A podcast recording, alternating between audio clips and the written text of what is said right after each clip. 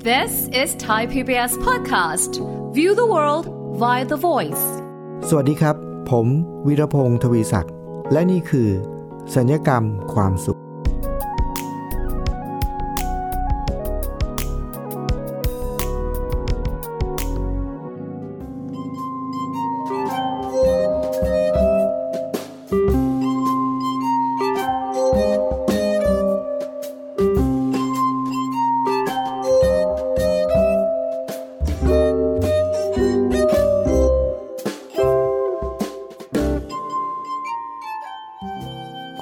เคยต้องพบกับปัญหาที่บ้านนะครับ ที่มีปลวกขึ้นบ้านไหมครับ ถ้าใครที่เคยต้องพบกับปัญหานี้นะครับ คือปลวกขึ้นบ้านเนี่ยแน่นอนเลยครับ พอเรามีปลวกขึ้นบ้าน สิ่งที่เรานึกถึงก็คือ เราจะต้องหาบริษัทมากำจัดปลวกนะครับ บริษัทกำจัดปลวกก็มีเยอะแยะมากมายไก่ายกองครับ แต่วันนี้สิ่งที่ผมอยากจะเล่าให้ฟังเนี่ยไม่ใช่เกี่ยวกับเรื่องบริษัทกำจัดปลวกนะครับ ผมอยากจะมาชวนคุณผู้ฟังพูดคุยเกี่ยวกับปลวกกำจัดบริษัท ถูกต้องแล้วครับคุณผู้ฟังได้ยินไม่ผิดนะครับ เราจะคุ้นคำที่เราคุ้นมากเลยก็คือบริษัทกำจัดปลวกใช่ไหมครับ แต่วันนี้เนี่ยคำที่ไม่ค่อยคุ้นเท่าไหร่ก็คือ ปลวกกำจัดบริษัทอ่ามันเป็นยังไงเราต้องมาตามดูนะครับ ก็คือผมมีเพื่อนอยู่คนหนึ่งเนี่ยนะครับเขาก็ มีปัญหา ก็คือว่าบ้านเขามีปลวกนะครับ อยู่มาวันหนึ่งเนี่ยเขาก็มีตู้หนังสือนะที่เขาเก็บหนังสือเต็มไปหมดนะครับ แล้ววันหนึ่งเขาจะต้องหาหนังสือเล่มหนึ่งที่เขาเคยอ่านเนี่ยเขาก็จะหามาอ้างอิงอะไรบางอย่าง หาเท่าไหร่ก็หาไม่เจอนะ หาอยู่นานจนกระทั่งอ๋อในที่สุดก็ไปเจออยู่ในตู้หนังสือ ตู้หนึ่งที่เป็นหนังสือที่เขาไม่ค่อยได้อ่านเท่าไหร่นะครับ พอเขาไปเจอเนี่ยเขาก็หยิบมาเนี่ย ปรากฏว่าไอ้ตู้หนังสือนี้มันเป็นตู้ที่เขาไม่ค่อยได้อ่าน ก็เลยไม่ค่อยไปดูแลมันเท่าไหร่ ก็เก็บไว้อย่างนั้น พอไปเจอหนังสือหยิบหนังสือออกมาเนี่ยครับ ปรากฏว่ามีบวกมีปลวกตามออกมาด้วยครับ คือถ้ามีปลวกขึ้นอยู่ในตู้หนังสือนี้เนี่ยโดยที่เราไม่เห็นเนี่ยนะครับ นั่นหมายความว่าชั้นหนังสือหรือตู้หนังสือนั้นเนี่ยเราไม่น่าจะเหลือแล้วนะครับ ปลวกนี่เขาจะมีวิธีในการกิน ไม่ว่าจะเป็นกินไม้กินหนังสือกินอะไรต่ออะไรเนี่ยนะฮะโดยมากเขาจะกินเขาจะกินอยู่ด้านในฮะส่วนด้านนอกเนี่ยที่มันโดนแสงเนี่ยนะเขาก็มักจะไม่แตะเลยนะครับ แล้วเราจะแทบไม่เห็นเลย แต่ถ้าเราไปหยิบไปจับไปโดนเนี่ยอย่างไม้เนี่ยตู้ไม้เนี่ยเปลือกนอกเนี่ยเราแทบจะไม่เห็นว่าโดน อาจจะมีบางครั้งก็เผลอหลุดมาบ้างแบบเป็นรูนิดนึงอะไรเงี้ยถ้าเราสังเกตเราจะเห็น แต่ถ้ามองเผินๆมองไม่ละเอียด เราจะไม่เห็น เพราะว่าปลวกเขาก็จะแตะเฉพาะบริเวณที่มันอยู่ในที่รับตาในที่ไม่ค่อยมีแสงประมาณนั้นนะครับ พอเพื่อนคนนี้เจอปั๊บโอ้โห ปรากฏว่าชั้นหนังสือนั้นทั้งหมดด้านหลัง ทั้งไม้ทั้งหนังสือนี่ต้องทิ้งหมดเลยครับ พอเจอนี้ก็เรื่องใหญ่เลยครับ เรื่องใหญ่ปุ๊บก็ต้องเดือดร้อนบริษัทกำจัดปลวกครับ หลังจากนั้นเพื่อนคนนี้ก็ติดต่อ บริษัทกำจัดปลวก ซึ่งมีข้อมูลเต็มไปหมดนะครับเขาก็มาเพื่อนก็เล่าให้ฟังว่า บริษัทที่มาดูแลเรื่องปลวกเนี่ยเขาดูอยู่เนี่ยก็เขาก็พบว่ามันมีมีเทคโนโลยีหรือว่ามีวิธีการหลายหลายอย่างในการกำจัดปลวกนะครับ แต่ละบริษัทก็จะมีความเชี่ยวชาญในแบบของตัวเองนะครับมีทั้งใช้น้ำยา มีทั้งใช้เหยื่อล่อ มีทั้งณสารพัดหลังจากที่เขาประมวลดูแล้วบริษัทที่หนึ่ง มีบริษัทหนึ่งที่น่าเชื่อถือหน่อยนะครับ แล้วก็ดูน่าน่าจะมีประสิทธิภาพ ก็ใช้บริการบริษัทกำจัดปลวกครับเขาก็มาเสนอว่าอ่าวิธีการเป็นอย่างนี้ ขั้นตอนเป็นแบบนี้นะแล้วก็ต้องใช้เวลาประมาณนี้นะหลังจากที่ทำกระบวนการเสร็จแล้วในการติดตั้งเหยื่อ ก็จะมีระยะเวลาเข้ามาดูแล ทุกสัปดาห์เป็นเวลากี่เดือนอะไรก็ว่ากันไปนะแล้วก็ตกลงราคาเรียบร้อยนะครับ หลังจากนั้นกระบวนการในการกำจัดปลวกก็เริ่มขึ้นนะครับทำไปได้สักระยะหนึ่งพอครบกำหนดเวลาแล้วครับ ปรากฏว่า ปลวกก็ยังอยู่นะครับ ปลวกยังอยู่ เพราะว่ามันก็ย้ายจากตรงนั้นมันก็ไปที่อื่นอีกนะครับ ก็เลยคุยกับบริษัทเพื่อนบอกว่าก็คุยกับบริษัทนะว่าทำไมมันถึงเกิดเหตุการณ์แบบนี้เกิดขึ้น บริษัทก็อธิบายว่า ปลวกมีหลายชนิดครับ แล้วก็เหยื่อที่เขาใช้ล่อปลวกเนี่ยมันก็เป็นเหยื่อที่ผ่านการวิจัยมาเรียบร้อยแล้ว ว่ามันจะต้อง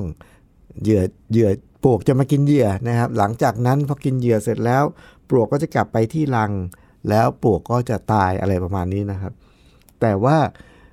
พอทำเสร็จแล้ว มันก็ยังไม่สำเร็จนะครับเขาก็บอกว่าพนักงานเขาก็อธิบายว่า ปลวกมันมีหลายสายพันธุ์นะครับ แสดงว่าสายพันธุ์นี้มันอาจจะยังไม่ใช่หนูก็ต้องมีมาตรการต่อไปนะครับ เพื่อนก็เลยบอกว่า ถ้าอย่างนั้นเนี่ยมันไม่น่าจะมีประสิทธิภาพแล้วล่ะ ก็เลยเปลี่ยนบริษัทนะพอเพื่อนเล่าให้ฟังอย่างนี้ปุ๊บผมก็เกิดความคิดขึ้นมาทันทีเลยว่า เอ๊ะ บริษัทกำจัดปลวก รับหน้าที่เข้ามากำจัดปลวก แต่ไม่สำเร็จนะฮะปลวกยังอยู่ต่อไปได้ แต่ว่าที่ไม่ได้อยู่ต่อและที่ไม่ได้ไปต่อนี่ก็คือ บริษัทกำจัดปลวก แสดงว่าสถานการณ์นี้คือสถานการณ์ที่เราต้องเรียกใหม่นะครับว่าไม่ใช่บริษัทกำจัดปลวก แต่เป็นปลวกกำจัดบริษัทนะครับแล้วมันทำให้เกิดคำถามขึ้นมาอีกครับ คุณผู้ฟังว่า แท้ที่จริงแล้ว ในโลกใบนี้เนี่ยนะครับ อาจจะมีบริษัทกำจัดปลวก เยอะแยะมากมายนะ มีทั้งบริษัทที่มีชื่อเสียง มีทั้งบริษัทที่เพิ่งจะเริ่มต้น มีทั้งบริษัทที่ยังไม่ค่อยมีชื่อเสียง แล้วก็มีกลยุทธ์ หรือว่ามีวิธีเทคโนโลยี ในการกำจัดปลวกที่แตกต่างกันหลากหลายมาก แต่มันทำให้ผมเกิดคำถามว่า แล้วการต่อสู้กันเนี่ยถ้ามองว่าเป็นการต่อสู้สองฝ่ายนะครับ ระหว่างบริษัทกำจัดปลวกกับปลวกเนี่ย ผมเกิดคำถามขึ้นมากับตัวเองนะครับว่าใครชนะอ่า ผมก็ไม่แน่ใจเหมือนกันนะครับว่าใครชนะนะครับ แต่ว่าจากการที่มันลองมานั่งคิดพิจารณาดูแล้วเนี่ยนะครับ คุณผู้ฟังเคยสังเกตไหมครับว่า ถ้ามีการชกมวยของนักมวยสองคน เวลาที่เขาประชาสัมพันธ์นะครับ ประชาสัมพันธ์ว่าอ่านักมวยฝ่ายแดงกับนักมวยฝ่ายน้ำเงินเขาก็จะไอใบประชาสัมพันธ์ว่าเขาจะมาชกกันเนี่ยนะ เขาก็จะมีรูปนักมวยขึ้น แล้วเขาก็จะมีประวัติขึ้นมาครับว่านักมวยฝ่ายนี้อายุเท่าไหร่ ฝ่ายนี้อายุเท่าไหร่ ฝ่ายนี้ชกมวยมากี่ปีแล้วนะฝ่ายนี้ชกมากี่ปีแล้ว ฝ่ายนี้ชนะกี่ครั้ง ฝ่ายนี้ชนะกี่ครั้ง แพ้กี่ครั้ง คืออันนี้มันมาเขาเรียกว่าเปรียบมวยนะฮะก็คือเอามาเปรียบเทียบกันว่าใครเคยมีประสบการณ์มากกว่ากัน ใครชนะมากกว่ากัน ใครแพ้มากกว่ากัน ใครชนะน็อกมากกว่ากัน อะไรก็ตามทีเนี่ยมาเปรียบมวยกัน ผมก็เลยเกิดจินตนาการว่าถ้าผมจะมาทำเปรียบมวยนะระหว่างปลวกกับบริษัทกำจัดปลวกเนี่ยดูจากประวัติที่เอามาเปรียบเทียบกันแล้ว ใครน่าจะได้เปรียบกว่ากัน เออนะฮะคุณฟังเชื่อไหมครับว่าเป็นเรื่องที่น่าตกใจมากนะเพราะผมมาเปรียบเทียบระหว่างปลวกกับบริษัทกำจัดปลวกแล้วเนี่ย ปรากฏว่า ผมพบความจริงว่าปลวกเนี่ยได้เปรียบบริษัทกำจัดปลวกทุกมิติทุกประตูเลยครับ จะเรียกว่าง่าย ๆนะครับ ดูแล้วบริษัทกำจัดปลวกเนี่ยจะชกกันกี่ยกก็ตามนะ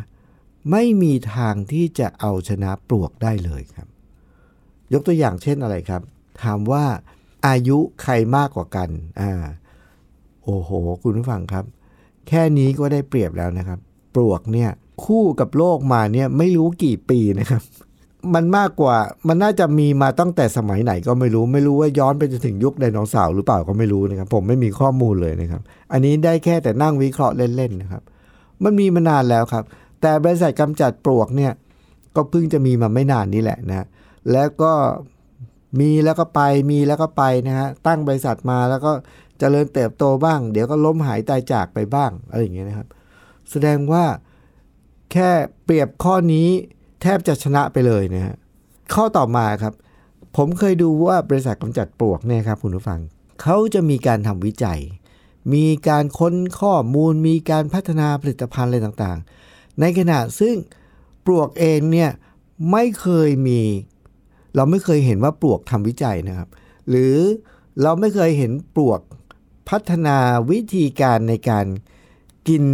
ทุกอย่างไม่เคยเห็นนะปลวกไม่เคยทำวิจัย ปลวกไม่เคยพัฒนาทักษะในการกินไม่เคยทั้งสิ้น ปลวกมีอย่างเดียวที่ชัดเจนก็คือ มีเป้าหมายในชีวิตชัดเจนครับ เกิดมาเพื่อกินทุกอย่างแล้วปลวกก็ทำหน้าที่นั้นทุกวันจบนะฮะใครจะกำจัดยังไงก็ไม่สนนะครับ ก็อยู่ได้ก็อยู่อยู่ไม่ได้ก็ย้ายบ้านไปนะฮะแล้วเดี๋ยวก็ไปขึ้นที่ใหม่ เราจะเห็นว่าในแง่นี้ปลวกก็ชนะนะครับ แต่ว่าคุณผู้ฟังครับ พอมาเปรียบแบบนี้แล้วเนี่ย พอมันเกิดความคิดนี้จากสถานการณ์นี้ ผมก็มาถามตัวเองว่า แล้วมันทำให้เราได้เรียนรู้อะไรครับ เรื่องที่เรารู้นี้มันมีประโยชน์อะไรกับเราหรือไม่ คุณฟังเชื่อไหมครับว่า ทันทีที่เราคิดแบบนี้ปุ๊บเนี่ยผมพบเลยว่า ในชีวิตเราเนี่ยอาจจะมีหลายสิ่งหลายอย่างนะครับ ที่เราอยากกำจัด คล้ายๆเหมือนกับปลวกเนี่ยในบ้านเราเนี่ยพอเรามีปลวกขึ้นบ้านปุ๊บเราอยากกำจัดทันทีนะครับ ในชีวิตเราเหมือนกันเลยครับ มันมีหลายสิ่งหลายอย่างที่เราอยากกำจัด ให้สิ้นซากไปเหมือนกับปลวกเนี่ยครับ แต่พอมาคิดดูแล้วแต่ละอย่างที่ผมรู้สึกนึกขึ้นนึกขึ้นมาได้นะครับ เอาเข้าจริงๆแล้ว เราไม่เคยชนะสิ่งเหล่านั้นเลย แล้วเราไม่เคยกำจัดเขาได้เลย แต่ว่า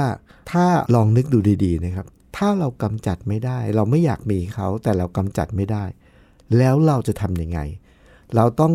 ยอมจำนนให้ปลวกมากินบ้านเราเหรออ่าพอเกิดคำถามแบบนี้ครับคุณผู้ฟัง มันทำให้ผมพัฒนาจากแง่คิดมุมมองนี้เนี่ยเข้ามาสู่ชีวิตละไม่ใช่แค่บ้านนะเข้ามาสู่ชีวิตในแต่ละวันแล้ว มีอะไรบ้างที่เราอยากจะกำจัดให้สิ้นซาก แต่เราก็ยังไม่เคยชนะมาสักทีหนึ่ง สิ่งเหล่านั้นคืออะไร แล้วเราจะทำยังไงกับมันนะครับ เดี๋ยวเรามาพูดคุยกันในช่วงหน้านะครับ แต่ช่วงนี้เราพักฟังเพลงสักครู่ครับ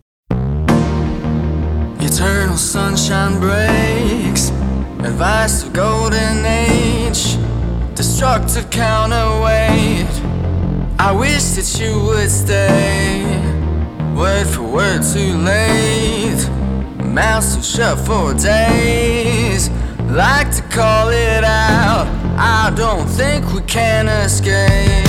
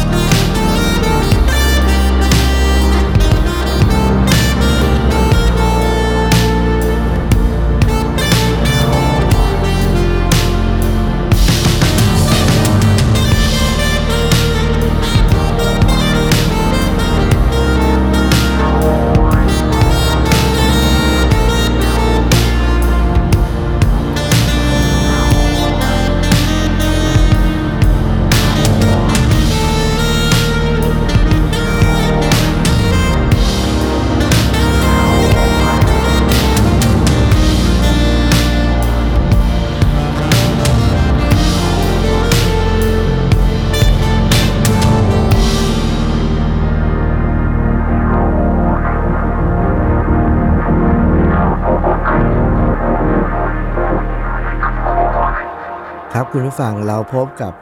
สัญญกรรมความสุขตอนปลวกกำจัดบริษัทนะครับ ในช่วงแรกเนี่ยผมก็เล่าสถานการณ์ให้ฟังเฉยๆนะครับว่าเมื่อเรามีปลวกขึ้นบ้าน เราก็ต้องอาศัยบริการต้องใช้บริการของบริษัทกำจัดปลวกครับ แต่มาคิดพิจารณาดูแล้วจริง ๆ แล้ว เอาเข้าจริง ๆ ระหว่างปลวกกับบริษัทกำจัดปลวกเนี่ยมันเป็นการต่อสู้กันที่ปลวกชนะมาโดยตลอดนะครับ ปัจจุบันนี้ปลวกอยู่ในโลกนี้มาไม่รู้เท่าไหร่แล้ว แล้วก็ยังอยู่ต่อไปนะครับ ในขณะซึ่งบริษัทบริษัทกำจัดปลวกนะครับ มาแล้วก็ไปมาแล้วก็ไปนะครับ ไม่เคยอยู่ยืนยงสักเท่าไหร่นะครับ แต่ว่าจากข้อสังเกตนั้นเนี่ยมันทำให้เราเกิดการเรียนรู้ครับ ผมมีความรู้สึกว่า เออ ใช่นะ ในชีวิตเรามันมีหลายสิ่งหลายอย่างที่เราอยากจะกำจัดให้หมดไป แต่เราก็ไม่เคยชนะเลยเหมือนกัน เหมือนกับบริษัทกำจัดปลวกเนี่ยไม่เคยชนะปลวกนะครับ แล้วอย่างนั้นเนี่ยเราจะทำยังไงเราจะยอมจำนนหรือไม่ ผมก็มาสังเกตดูว่า แท้ที่จริงแล้วบริษัทกำจัดปลวกเนี่ยเขาไม่เคยกำจัดปลวกได้ครับแต่สิ่งที่เขาพอจะทำได้ก็คือ ไม่สามารถกำจัดครับแต่เขาทำได้เพียงแค่จำกัด คือกำจัดให้สิ้นซากไม่ได้ แต่เขาทำได้เพียงแค่จำกัดจำกัดพื้นที่บริเวณว่า อย่าเข้ามาตรงนี้อ่าอันนี้แหละบริษัทกำจัดปลวกเนี่ยพอทำได้นะครับ ก็คือว่านี่คือบ้านหลังนี้เป็นบ้านของลูกค้านะของฉันปกป้องปลวกอย่าเข้ามาคือจำกัดเขตปลวก ไม่ให้เข้ามาบริเวณนี้พอทำได้ แต่กำจัดให้สิ้นซากไม่ได้นะครับ ไม่สามารถเลยครับมันมันเกินความสามารถ มันก็เลยนำมาสู่ความคิดว่า แล้วในชีวิตเราเนี่ยมันมีอะไรอีกบ้างครับ บ้านเราเนี่ยก็คือปลวก ยังมีสัตว์อีกหลายชนิดนะครับ หนูมแมลงสาบอะไรเงี้ยที่เราโอ้โหไม่ไหวเลย ไม่อยากให้อยู่ในบ้านเลยอยากจะกำจัดให้สิ้นซาก แต่เราไม่เคยกำจัดได้ เราแค่จำกัด ไม่ให้เขาเข้ามาในบ้านเรา ไม่ให้เขาเข้ามาในห้องนี้ เราทำได้แค่นั้น ซึ่งก็ไม่ได้ว่าสำเร็จทุกครั้งด้วยนะครับ แล้วมาในชีวิตแหละครับคุณผู้ฟัง คุณผู้ฟังลองนึกดูสิครับว่า มีอะไรบ้างที่เราอยากเราไม่ชอบนะครับในชีวิต แต่เราอยากจะกำจัดให้สิ้นซากเลย แต่เราไม่เคยทำได้เลย เพราะฉะนั้นผมจะชวนมาดูว่า หาสิ่งเหล่านี้ครับ ที่เราอยากจะกำจัดให้หมดไป แต่ในเมื่อกำจัดให้หมดไปไม่ได้ เราลองมาเริ่มจากการแค่จำกัด ยังไม่ต้องหมดไปนะ แค่จำกัด ให้มันอยู่ในที่ที่เหมาะสม หรือว่าอยู่ในระดับปริมาณที่เหมาะสม ที่มันจะไม่ส่งผลเสียต่อชีวิตของเรา หรือที่มันจะเป็นผลดีอ่าหลายสิ่งหลายอย่างเนี่ยมันยังต้องมีแต่มีประมาณหนึ่งนิดนึง มันจะมีผลดี ยกตัวอย่างเช่นนะครับ ผมเคย ไปพูดคุยกับเพื่อนนะครับ ที่เป็นศิลปินในหลากหลายสาขานะครับ นักแสดง นักดนตรีหรือนักวาดภาพอะไรต่ออะไรเงี้ยหลายคนเนี่ยปัญหาหนึ่งของศิลปินนะครับ เวลาที่จะต้องไปแสดง หรือแม้กระทั่งการเป็นวิทยากร การเป็นครู การเป็นนักพูดเนี่ยนะครับ ทุกคนจะมีสิ่งหนึ่งที่ไม่อยากมี แล้วอยากจะกำจัด ให้สิ้นซาก คือความตื่นเต้นครับความความความตื่นเต้นอะเวลาที่จะขึ้นเวที ไม่ว่าจะต้องไปแสดงละครหรือแสดงศิลปะ แสดงดนตรี จะร้องเพลงจะเล่นดนตรี หรือเป็นวิทยากรจะต้องขึ้นไปนำกระบวนการ นักพูดจะต้องขึ้นไปพูดเนี่ยสิ่งหนึ่งที่ทุกคนจะต้อง ไม่อยากมีเลยคือไม่อยากตื่นเต้นครับ แล้วพยายามที่จะกำจัด